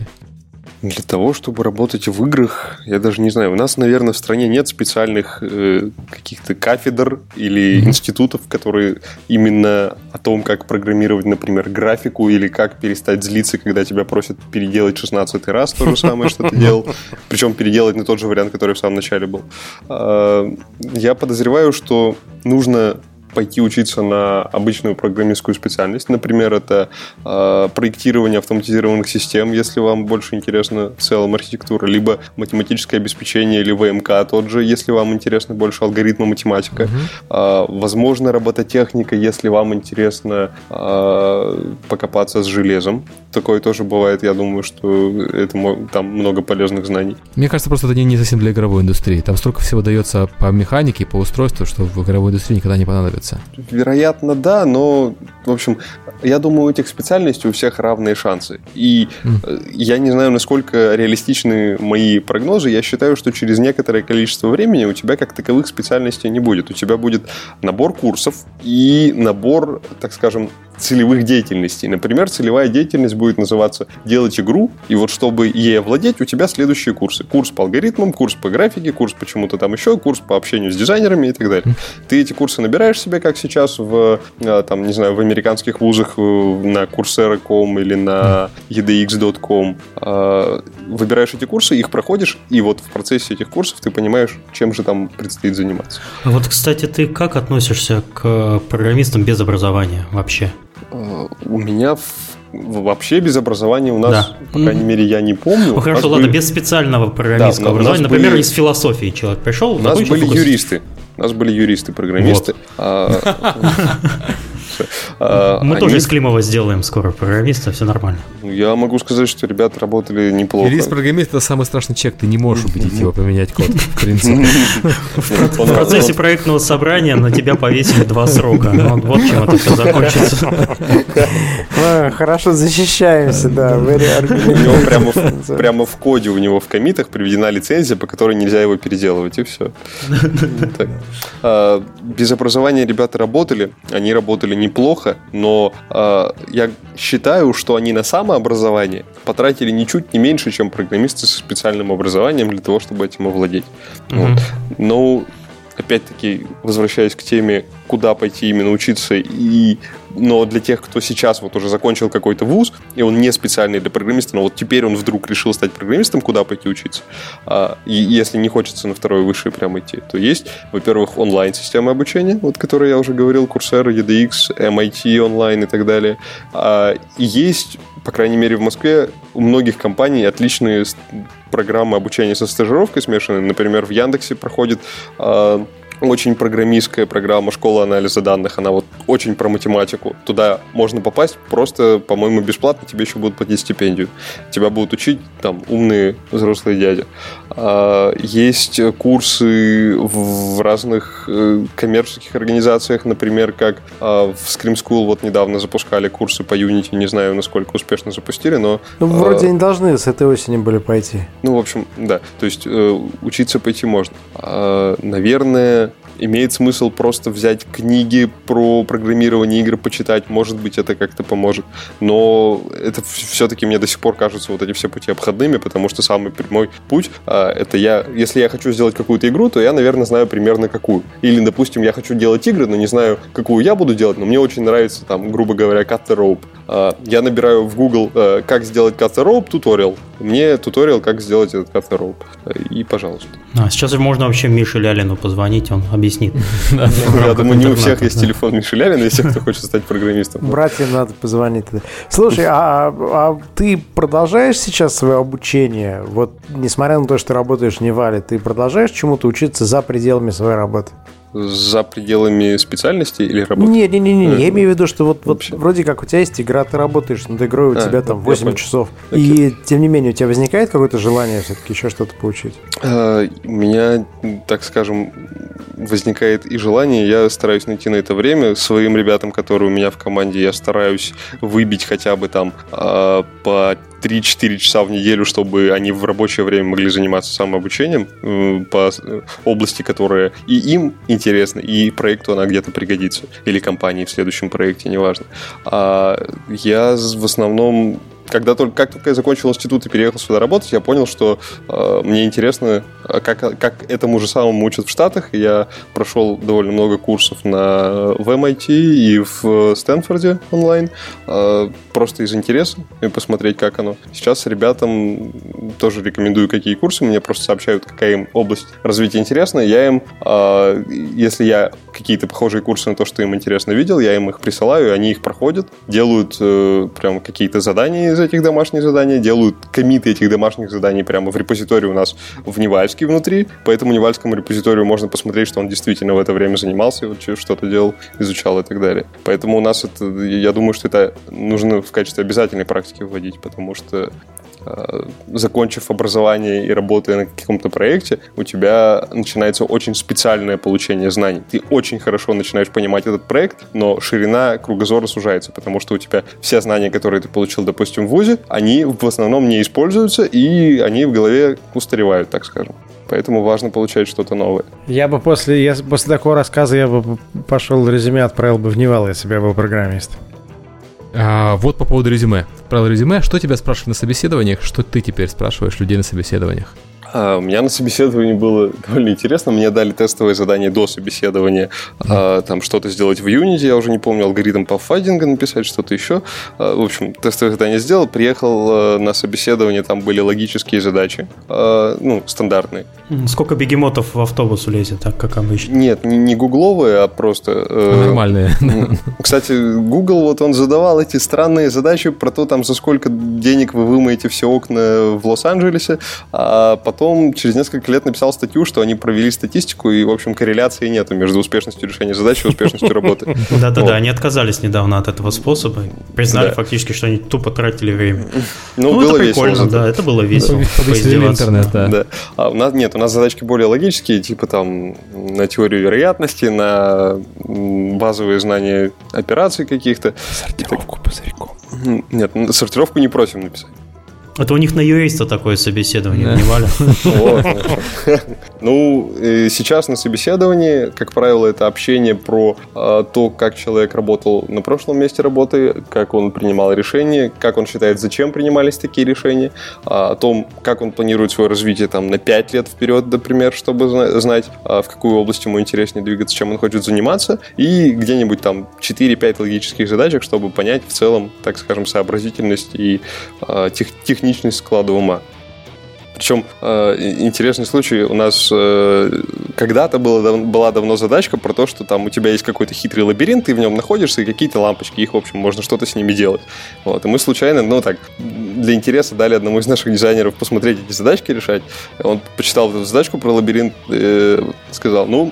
Давайте начнем рассуждать с того, что в этом лабиринте меня может быть двое. С тех пор я понял, насколько разные люди, программисты и дизайнеры. Давай теперь по специфике. На этом моменте мы все головы отключаем. Я буду просто идти по твоим вопросам, потому что... Я боюсь, что мы не поймем этого. Помимо того, что голову еще речевой аппарат отключается потихоньку. Да, да, да. Я постараюсь как-то. Да. Вот про разбиение версий на задачи. Я знаю, как работает разбиение задач у художников. Из разряда, что вплоть до того, что ты рисуешь бэкграунд и рисуешь главного персонажа. Угу. Понимаю, как работают геймдизайнеров.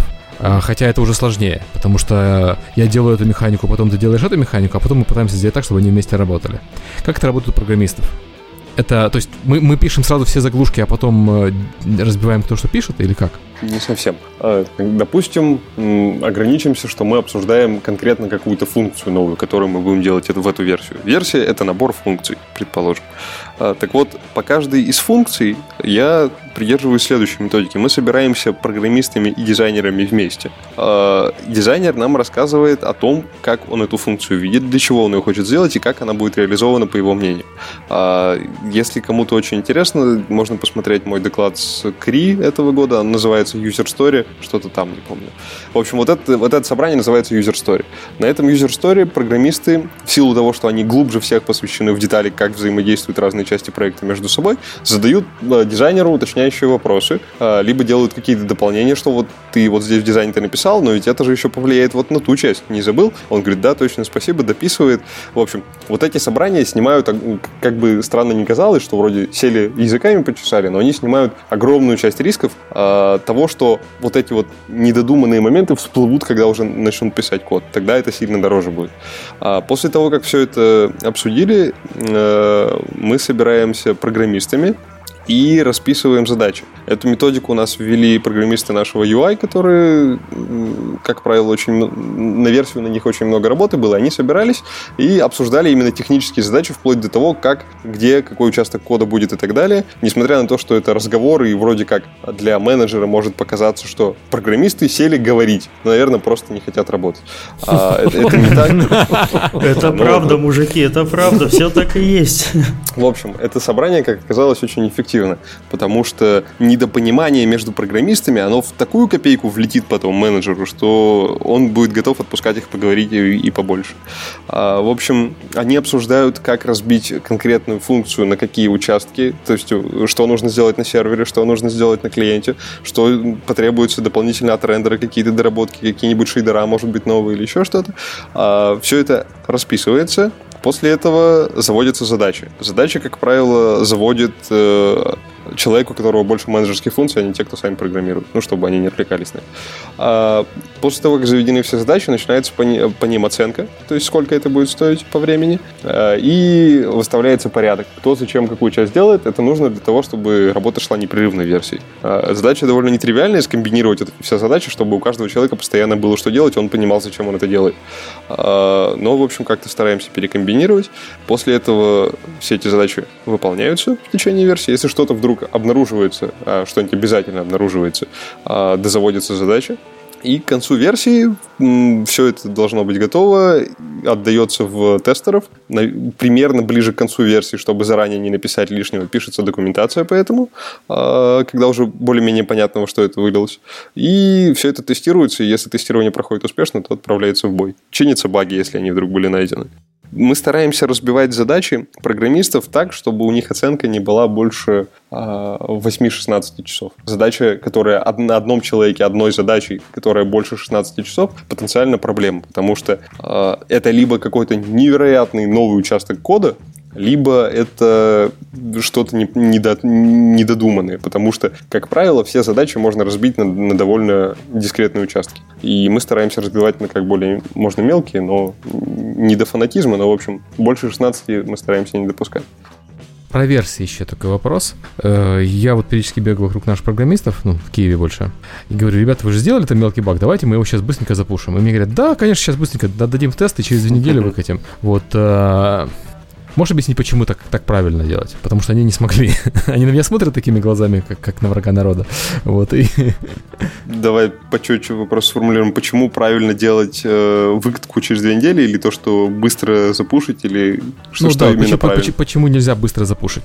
А, почему сразу мгновенно в бой нельзя отправить? Да, да, да. А, я понял. Ну, потому что э, у проекта сильная связанность. Если проект у тебя только для мобилки, он без сервера, и у него даже нет in-app purchases, то там связанность небольшая. Там, наверное, это можно сделать. У меня есть товарищ, который вот, у него довольно большой сайт, на нем там очень много посетителей, больше десять тысяч, наверное, ну нет, за час вряд ли, но, в общем, большой сайт под нагрузкой, и он, в общем, ему, когда надо что-то исправить, он прямо сайт гасит, там правит и заливает обратно. Я говорю: а у тебя, ты понимаешь, что у тебя люди пропадают? Он говорит: да, ну, что, я поправил, переживут. Вот. В игре так, как правило, нельзя. То есть, если ты вдруг положишь сервер в World of Warcraft, наверное, люди-то переживут, а вот продюсер потом, наверное, наверное, не сможет объяснить, где деньги-то, собственно, за, эти, за это время и зачем надо было гасить. Поэтому нужно все очень тщательно протестировать. Иногда еще нужно устроить техработы, чтобы это выкатить. Тестеры проверят, что э, не только вот этот функционал заработал, а то, что остальные части от этого функционала не сломались. А они сломаться могут, причем самые неожиданные. То есть ты добавил выведение даты и времени в правый верхний угол игры, а у тебя из-за этого у героев теперь неправильно считается скорость. Вот. И, грубо говоря, вот такие какие-то совершенно неожиданные связи, их нужно проверять. Поэтому выкатывать можно на бой сразу фикс, но это грозит большими рисками.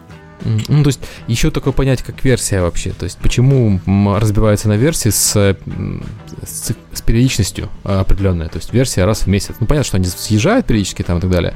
Зачем вообще разбиваются на версии проекта? Я подозреваю, что тут инициатива от э, маркетинга, наверное, или от э, операторского отдела, потому что э, как только ты выпускаешь апдейт, это стимулирует игроков, например, вернуться в игру, посмотреть, а что там нового добавилось, либо попробовать какие-то новые механики, то есть удержать их интерес к игре.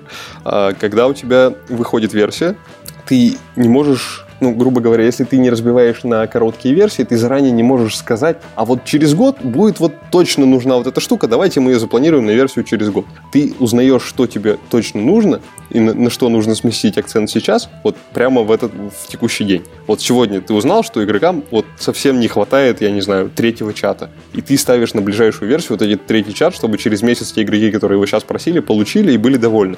Поэтому э, версионность — это средство быстрой адаптации к тому, что от тебя хотят игроки, от того, что от тебя хочет рынок. Э, я думаю, что у всех сейчас версионность э, очень короткими итерациями будет приходить. То есть очень маленький срок версии. Месяц, может быть, два. Но, в общем, такого, чтобы апдейт там раз в год, я думаю, мало кто себе может позволить. По специализации программистов такой вопрос. То есть есть программисты графики, есть программисты игровой логики, есть программисты интерфейса, есть программисты серверные. Угу. Э, никого не забыл? программисты скриптов, редакторы. Да-да-да, тулзов, ну, в общем, да, точно. Всех, все, что есть, все, что работает, вот всего.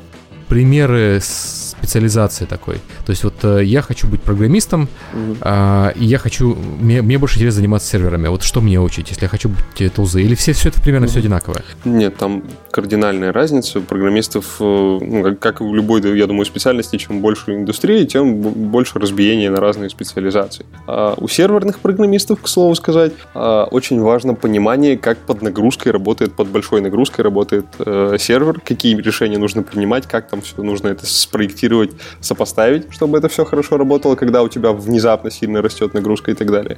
За этот опыт, за опыт э, разработки серверов с большой нагрузкой готовы многие компании платить большие деньги специалистам. А, и, соответственно, за этот опыт многие готовы побороться и получить его с радостью. А, слушай, такой вот тупой маркетинговый вопрос. А такой опыт у кого-нибудь есть? Судя по тому, как падают все, вообще все, в день запуска, по-моему, ни у кого еще не получалось. То есть Rockstar упал, Blizzard упал. Вот, мы там падали, вот, все падают. Падают все, но вопрос не в том, насколько быстро ты упадешь. Вопрос в том, насколько быстро ты после этого восстановишься и сможешь ли вообще восстановиться. Например, если я правильно помню, эс ви ти о эр, когда запускался, он не упал. Он включил лимит вовремя на вход в сервер и просто никого не пускал, там давал очередь, пока у них, вот, видимо, там в дата-центрах доставляли новые железки. Как только доставили новые железки, они все включили и так далее. Если бы у них серверами занимался программист, который не готов работать с большими нагрузками, либо не имеет опыта, то у них решение по тому, чтобы делать, принималось вот в этот момент, когда включена очередь. А так они сразу знали, что надо делать, и они просто доставляли железки и запускали новые сервера. И все. А, то есть это, я думаю, минимальный шаг.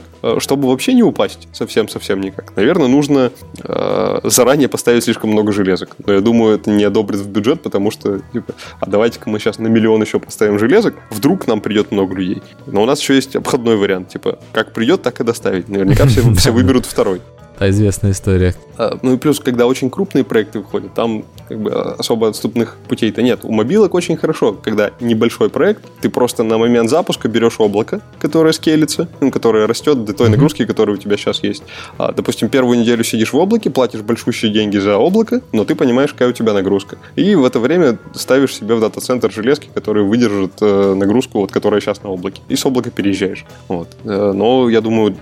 Облако, которое проскейлится под эс ви ти о эр, я не уверен, что оно есть такое, грубо mm-hmm. говоря, на момент запуска. Амазон, а, в принципе. Амазон же Netflix я... держит. Ну, Амазону не важно, что у тебя там, порносайт или игра, или еще что-то. Они просто... Откуда вы знаете про мой порносайт? Нельзя, да, было говорить? Извините. Гиперплеер ты имеешь в виду? Что касается программистов других специальностей, например, программист редактора, программист каких-то скриптов, которые помогают тем, кто работает с контентом, настраивает контент, настраивает, я не знаю, какие-то анимации, либо еще что-то в редакторе игры, они должны иметь опыт разработки вот именно чего-то для пользователя, который кликать будет в это мышкой. То есть наградить там программерс арт, как говорится, наверное, будет плохой идеей, потому что всем будет неудобно, все будут ругаться, эффективно работать не будут. А программист игровой логики, он, наверное, должен хорошо уметь тестировать свой код, он, наверное, хорошо должен уметь договариваться с дизайнерами, потому что он постоянно будет работать по их заданиям. Графический программист должен быть очень хорошим математиком, потому что он э, делает ту часть, которая именно рисует игру, и эта вот часть, как игроки любят говорят, говорить, очень тормозит периодически. Чтобы она очень не тормозила, нужно, чтобы он хорошо понимал математику и знал, как там все это рисуется. Э, программист интерфейсов ю ай, он, наверное, должен быть очень хорошим проектировщиком, потому что в ю ай очень сложно спроектировать хорошую структуру, которая легко позволит общаться разным компонентам между собой и все время ее модифицировать, менять и так далее. Ну, и, наверное, программист каких-то программерских тулзов, вот у него самая, наверное, не, не самая сильно требовательная работа, он должен делать для программистов какие-то вспомогательные утилиты, они же ему на его же языке объясняют, какие утилиты должны быть, что они должны делать, и он их спокойно делает, и все счастливы, все его любят. Приятная работа, то есть работаешь с другими программистами, не общаешься со всем остальным миром. Хорошо. Работаешь с нормальными людьми, общаешься. Да, да, да, да. Программисты любят да. общаться с другими. Вот я когда пересел, я уж так позащищаю позицию профессии. Я когда пересел э, на проект Prime World в компании Nival, у нас была редкая ситуация, когда в одной комнате сидели художники, три дэ-моделлеры, дизайнеры и программисты. А, еще менеджеры и программисты. Комната небольшая, причем такая маленькая команда. Мне было очень здорово. Я сразу понимал, вот как бы я пришел в игровую индустрию, и вот, вот творчество, вот оно тут. Вот дизайнер сидит и полтора часа обсуждает, какой хвост нужно нарисовать лисички а, с художником. Я вот понимаю, что вот творчество, оно тут. Программисту работать очень тяжело так, потому что все болтают, там все время что-то разговаривают, включают свет зачем-то. А, и, в общем... Ты сейчас говоришь про старую историю царства живых и мертвых. Ну, возможно. И поэтому программисты, я не могу сказать, что не любят общаться. Просто среди программистов достаточно много интровертов, поэтому такой вот э, стереотип сложился. Возможно. Боишься еще программистов, потому что, если честно, э, например, вот дизайнер сидит с художником, они такие: ну что, попробуем менюшку-то новую? Ну, надо бы попробовать. Можно, конечно, без нее обойтись, но хорошо попробовать. Если рядом это услышит программист, как ты ну, к нему придешь и скажешь: слушай, мы решили новую менюшку попробовать. Он такой: так вы же говорите, можно и не делать. Это такая информация, которая против тебя может пойти. Надо уметь продать вот программисту, чтобы он захотел это сделать. Ну да, нет, есть хорошие программисты, нескольких я даже видел, и они прям молодцы. Но вот за счет того, что непонятно, что они делают, по крайней мере, со стороны, и это требует некого подхода, а столько народу на этом погорает, молодых команд начинающих, где художник вроде рисует, дизайнер вроде придумал, сели работать, вот программист, вот он что-то пишет, пишет, пишет, пишет, пишет, пишет, пишет, пишет, пишет. И как-то ты в какой-то момент понимаешь уже, что он что-то не то пишет, потому что ничего нет. Ну, а, ну, вот оно шамо так. Я предлагаю переходить к вопросам, потому что мы, наверное, не успеем уже обсудить поплайн. Обсуждаем, разговариваем полтора часа. Это для следующей темы, для следующего подкаста тема, если никто не против. Давайте к вопросам. Я тут некоторые вопросы даже прочитать не могу. Можете мне текст присылать, если там. А слушатели сами догадаются, на что мы отвечаем. Я могу зачитывать. Давайте начнем. Это было в качестве шутки, но в каждой шутке есть доля шутки. Пишет нам не Сергей. Наверное, Михаил его зовут. Нет, его зовут Олег, я хочу отметить. Еще один Олег, программист. Отлично. Ну, то есть у него шансы есть. Угу. Uh, он студент, он пишет демки на OpenGL, C++. На ваш взгляд, что ему делать дальше? Первое. Изучать дизайн построения движков и различные фишки из джи пи ю Gems. Или плюнуть на Hardware эй пи ай и изучать Unity C-Sharp. Или другой вариант. Mm. А для чего? Цель не написал, Олег? Нет, Нет это же студент. Ну, предположим, возьмем за гипотезу то, что Олег хочет заниматься графикой, раз он пишет демки на OpenGL или C++. Я подозреваю, что джи пи ю Gems он прочитать, конечно, может, но далеко не все заметки, которые приведены в этих книгах, могут быть использованы на практике, по крайней мере, не всегда до этого доходят руки. Это очень специальные места для хороших рендер-программистов, которые, если вы идете в большой проект, там наверняка уже есть, вы можете помогать, знания эти очень полезны, вопросов нет, но нужно быть готовым к тому, что на практике они могут быть не применены сразу, по крайней мере, в ближайшем будущем.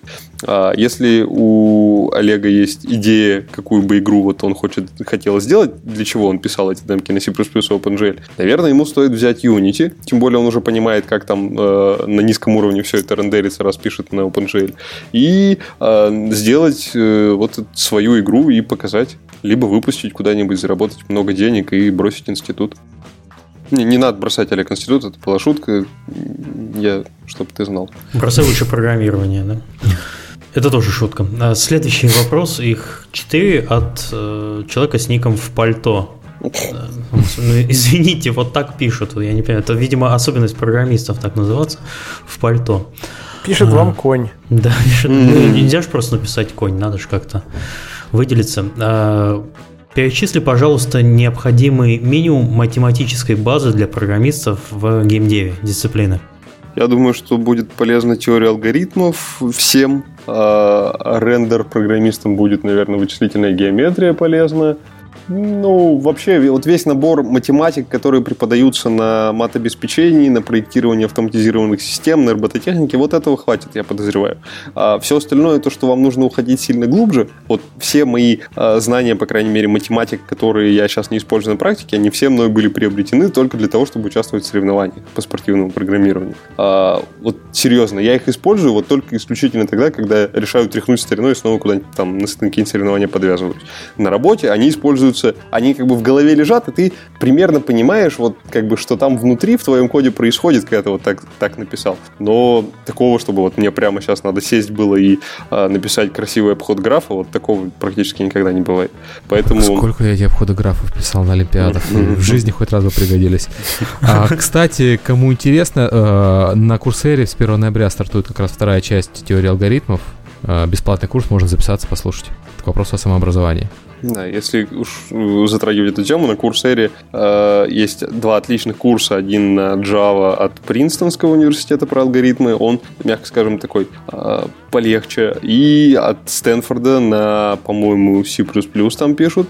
Э, он посложнее немножко по алгоритму. Хорошие курсы.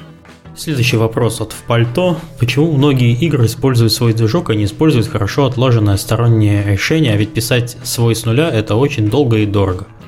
Компании используют свой движок, если они могут себе позволить долго и дорого. Потому что... Если у вас написан движок целиком свой, у вас весь, весь исходный код есть, то для вас, в принципе, не существует такой ситуации, когда вы уперлись во что-то, ограничивающее вас, но не ограничивающее ваших конкурентов, и вы ничего с этим сделать не можете вообще. Например, вы используете сторонний движок, и вот у вас там выделение памяти оптимизировать ну, нельзя вообще больше, ну вот хоть уперся никак. То есть вам либо покупать исходный код того движка, там сумма будет с хорошим числом нулей, а, либо... Забить. Ну, да, либо, либо какие-то воркараунды искать, как-то исхитряться и так далее. Если у вас свой движок, и для вас вот эти риски, что вы когда-то упретесь, вы знаете, что вы будете делать что-то, что-то необычное, не как у всех, и то, что вы можете в них упереться. Если вот эти риски для вас э, выше, чем э, стоимость написания своего движка, тогда, наверное, его имеет смысл писать. Ну, примерно так, что у тебя на карте может быть там тысяча юнитов, а тысяча один юнит, все, проект ломается, и ничего с этим ты не сделаешь. Ну, так. Грубо говоря, да. да. Ну, еще иногда, я вот на нас, помню, Прохоров, вернее, программисты Прохору рассказывали из фор эй Games, что свое решение дает тебе такую гибкость, которую тебе ни один готовый движок не предоставит. Да. да. Если ты вдруг сегодня придумал, или вот твои дизайнеры вчера сходили, выпили пиво и выдумали эдакое новое, что вот никак не впихнуть в покупной движок. А вот свои программисты вот как бы поругаются, но впихнут. Ну, си ди Projekt тоже в свое время, они же начинали с Авроры, BioWare'ской, потом они уперлись в мультиплатформенность, Аврора была не мультиплатформенной, и они один раз крякнули и взяли внешнюю команду, которая должна была сделать им версию для пи эс три, она не справилась, и в общем после всех этих перипетий они в конце концов сказали, окей, единственный способ гарантированно сказать, что третья часть выйдет одновременно на всех платформах и будет нормальной ролевой игрой, это написать свой движок, все. Но э, хочу отметить, что вот э, си ди Projekt это такой яркий пример э, роста компании и смены приоритетов. Когда они были маленькие, если ты помнишь, они тоже начинали на своем движке и поняли, что для маленькой компании свой движок не нужен, лучше лицензировать. А они когда стали большой компанией... На движке человека, который сделал Мартыр. Да-да-да, я, я, я, я про это и, и говорю. Который отказался переехать в Варшаву. Вот, а, то есть на, на этапе э, маленькая компания свой движок это плохо, на этапе большая компания свой движок становится уже хорошо. Да, ну. В какой-то момент ты можешь, как только ты можешь его позволить, mm-hmm. я так понимаю, что как только ты можешь позволить его взять, ты должен его делать. Вот, потому что в этот момент уже вот это помогает твоему бизнесу, это помогает тебе там быть тем, что сейчас там форей делают, да, я уверен, что их новые игры, они будут как раз проще и там оригинальней, чем если бы они остались на каком-то чужом движке. Можно поступить как компания Wargaming, которая, насколько я помню, использовала купила. Сторонний движок, а потом, к сожалению, купила вместе с движком еще и всю компанию. Big World, по-моему, они использовали. Я, я не знаю. Ну, да, да, ну, да, это, это, это шутка же из разряда. Там, купите мне Big World на следующий год. Ну и купили. Со стороны, с точки зрения бизнеса, это выглядело так, что они очень начали, скажем так, они начали зарабатывать большие деньги, и они использовали чужую технологию. И в этот момент ты пытаешься обеспечить обеспечить независимость всего цикла, и ты смотришь и думаешь, окей, а если завтра и и эй купит эту компанию и mm-hmm. запретят с нами работать, и все. Ну, нормально, там решение здравое было, да. А где-то же такие случаи в геймдеве были, когда покупались компании, чтобы конкурентам не доставалось. Я, к сожалению, не помню конкретного случая, но что-то такое пробегало недавно. Я знаю, что Марк Цукерберг так недавно купил дома по соседству с собой, чтобы их не могли продать как дома по соседству с Марком Цукербергом. Ну, теперь их продадут как дома по соседству с домами по соседству. Да-да-да. Вокруг него такой мегаполис. Цукерберг. Цукерберг-сити, да. Похожая ситуация про то, что ты говорил, покупку, чтобы не дать возможности развиться и конкурировать. Это было без названия конкретной фамилии, но... Подожди, во-первых, это есть на рынке игрушек. Я помню, что Mattel покупал лицензию и дистрибуцию, брал эксклюзивную конкурирующего бренда и затем ее сливал втихую. И все понимали, что типа вот они заплатили какие-то там миллионы долларов, но это все равно фигня, потому что если бы этот бренд выстрелил, то они потеряли там сотни миллионов. А во-вторых, недавно на рынке как раз один издатель очень хотел купить э, некий новый бренд, и его желание было только одним обусловлено, чтобы этот бренд, не дай бог, не сломал им длинную живую на рынке серию. И они не купили, и этот бренд выстрелил и очень там их уделал. Но они были недовольны этим, да. То есть конкретно люди просто смотрят на оценку рисков и все. Нам дешевле их купить и закрыть, чем с ними соревноваться. И последний вопрос от пальто.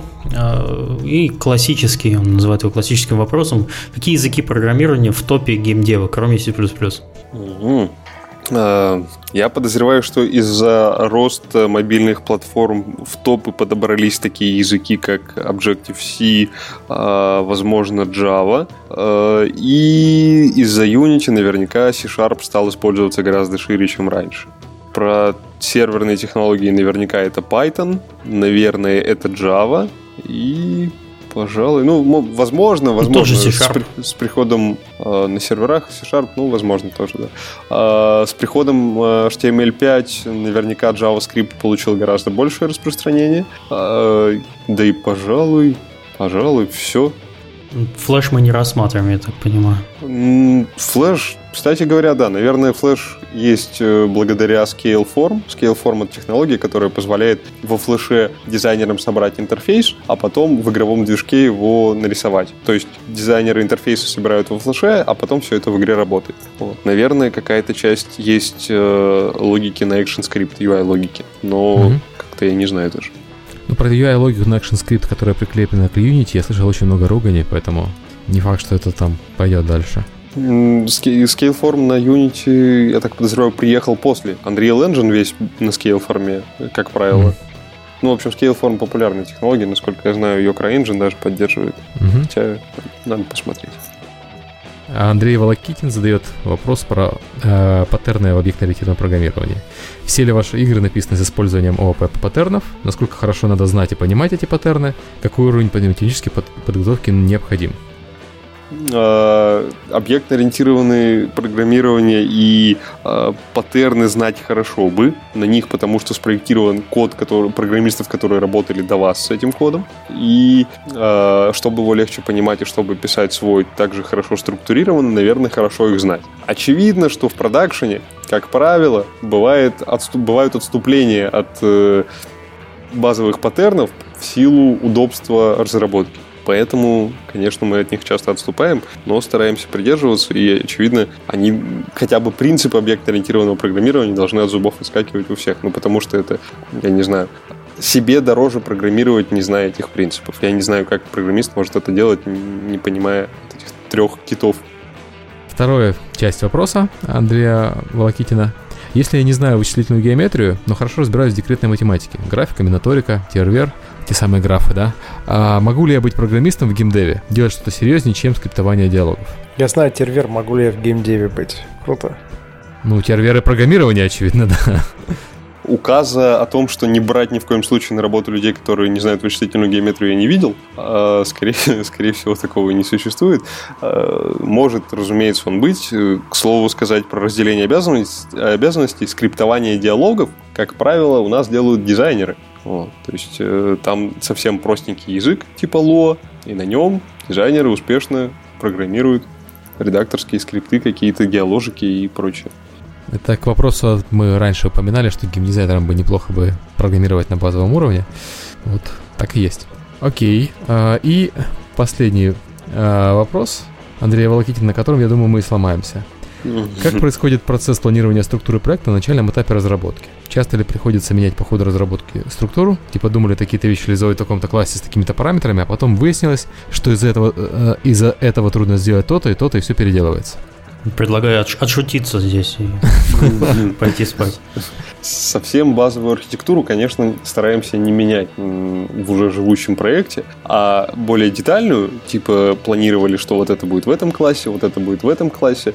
Такое, конечно, переделать совершенно несложно, и бывают случаи, когда это действительно оправдано, никаких трудностей с этим нет. Если какому-то программисту, даже джуниору, нужно перепроектировать вот эти классы, то он это сделает. Если он это, это решение было странным, то его увидят на код-ревью и не пропустят. Если он заранее с кем-то обсудит, ему сразу объяснят детали. Поэтому перепроектировать что-то — это рядовая практика, она часто используется, и это не событие. С точки зрения чистоты переделывания, наверное, это случается, когда вот этот функционал, который находится вот именно в этих классах, начинает использоваться шире, чем планировалось. Например, планировали, что вот эти, допустим, квесты будут выдаваться только вот здесь, и вдруг оказывается, что они должны выдаваться еще и когда игрока вообще онлайн нету, например, как-то mm-hmm. так, то тогда приходится как-то переделывать и так далее. Совсем кардинальные изменения бывают редко, то есть, что вот были тут квесты, а теперь они совсем не квесты, а оказывается, что это совсем что-то другое. А, ну, у меня больше вопросов нет, я думаю, что я лично загрузился по полной. А, Климов, Климов вообще, на удивление, молчит весь подкаст, так что, Олег, мы будем тебя звать как можно чаще в дальнейшем. Вы хотите... Ну, хорошо. Или, по крайней мере, напоминать, что есть Олег. Иначе мы его позовем. Не открою рот, чтобы не показывать свою необразованность в этих вопросах. Я сразу сказал, программисты — это какие-то единороги, там, магические звери. Бывают хорошие, я про них слышал. Для меня это челлендж, это какой-то религиозный акт, видимо, да, то есть ты в него веришь, и затем либо, ну, тебе повезло, либо нет. Я только вот с помощью дизайнеров могу с программистами бороться. Я, мне дизайнеры больше мои друзья, чем программисты, а художники вообще практически братья. Я, я свое место понимаю в этой схеме. Художник лучше друг юриста. Я теперь понял, благодаря этому подкасту, почему так редко к нам на этаж спускаются ребята из маркетинга, из бездева. Я вообще не видел ни разу. Но, Нас я... мозг выключает через несколько минут. После... Я, я надеюсь, что эта практика прекратится, и все будут понимать программистов, что они не такие уж страшные вещи творят. Если бы все были такие, как ты, мы, мы, мы, ну, можно понять, что человек вот на другой линии. А иногда очень трудно понять интерес программиста. Иногда бывает, программисты, которые не хотят игру сделать, они хотят просто там технологию прокачать или еще что-то. Вот это тоже, я не знаю, это вечная тема. То, что хороший, бесценный программист, программист, который хочет игру сделать, а обычный программист — это который хочет решить свою задачу, и, в принципе, выйдет игра, не выйдет, там, да какой-то волной, когда она там выйдет. Вот его прикольно тут повращать камерой, вот. Ну, как-то ну, так. Да, бывает так, что технологии интереснее, чем сам продукт. И на этой mm-hmm.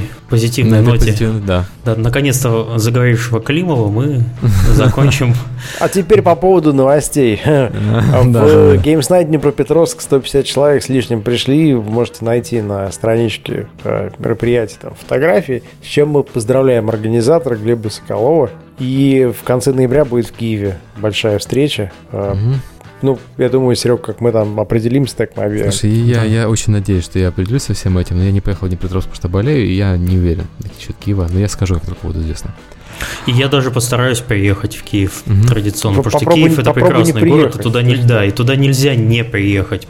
Там будет и Форей, там будет и э, ребята, которые с серварием делают Восток, там будет Wargaming впервые примет участие.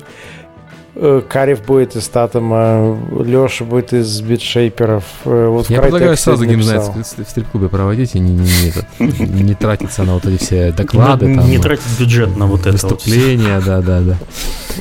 Ладно, всем спасибо. Большое да. спасибо, Олег, что пришел. Вам спасибо, большое спасибо за то, что вернул веру в хороших программистов.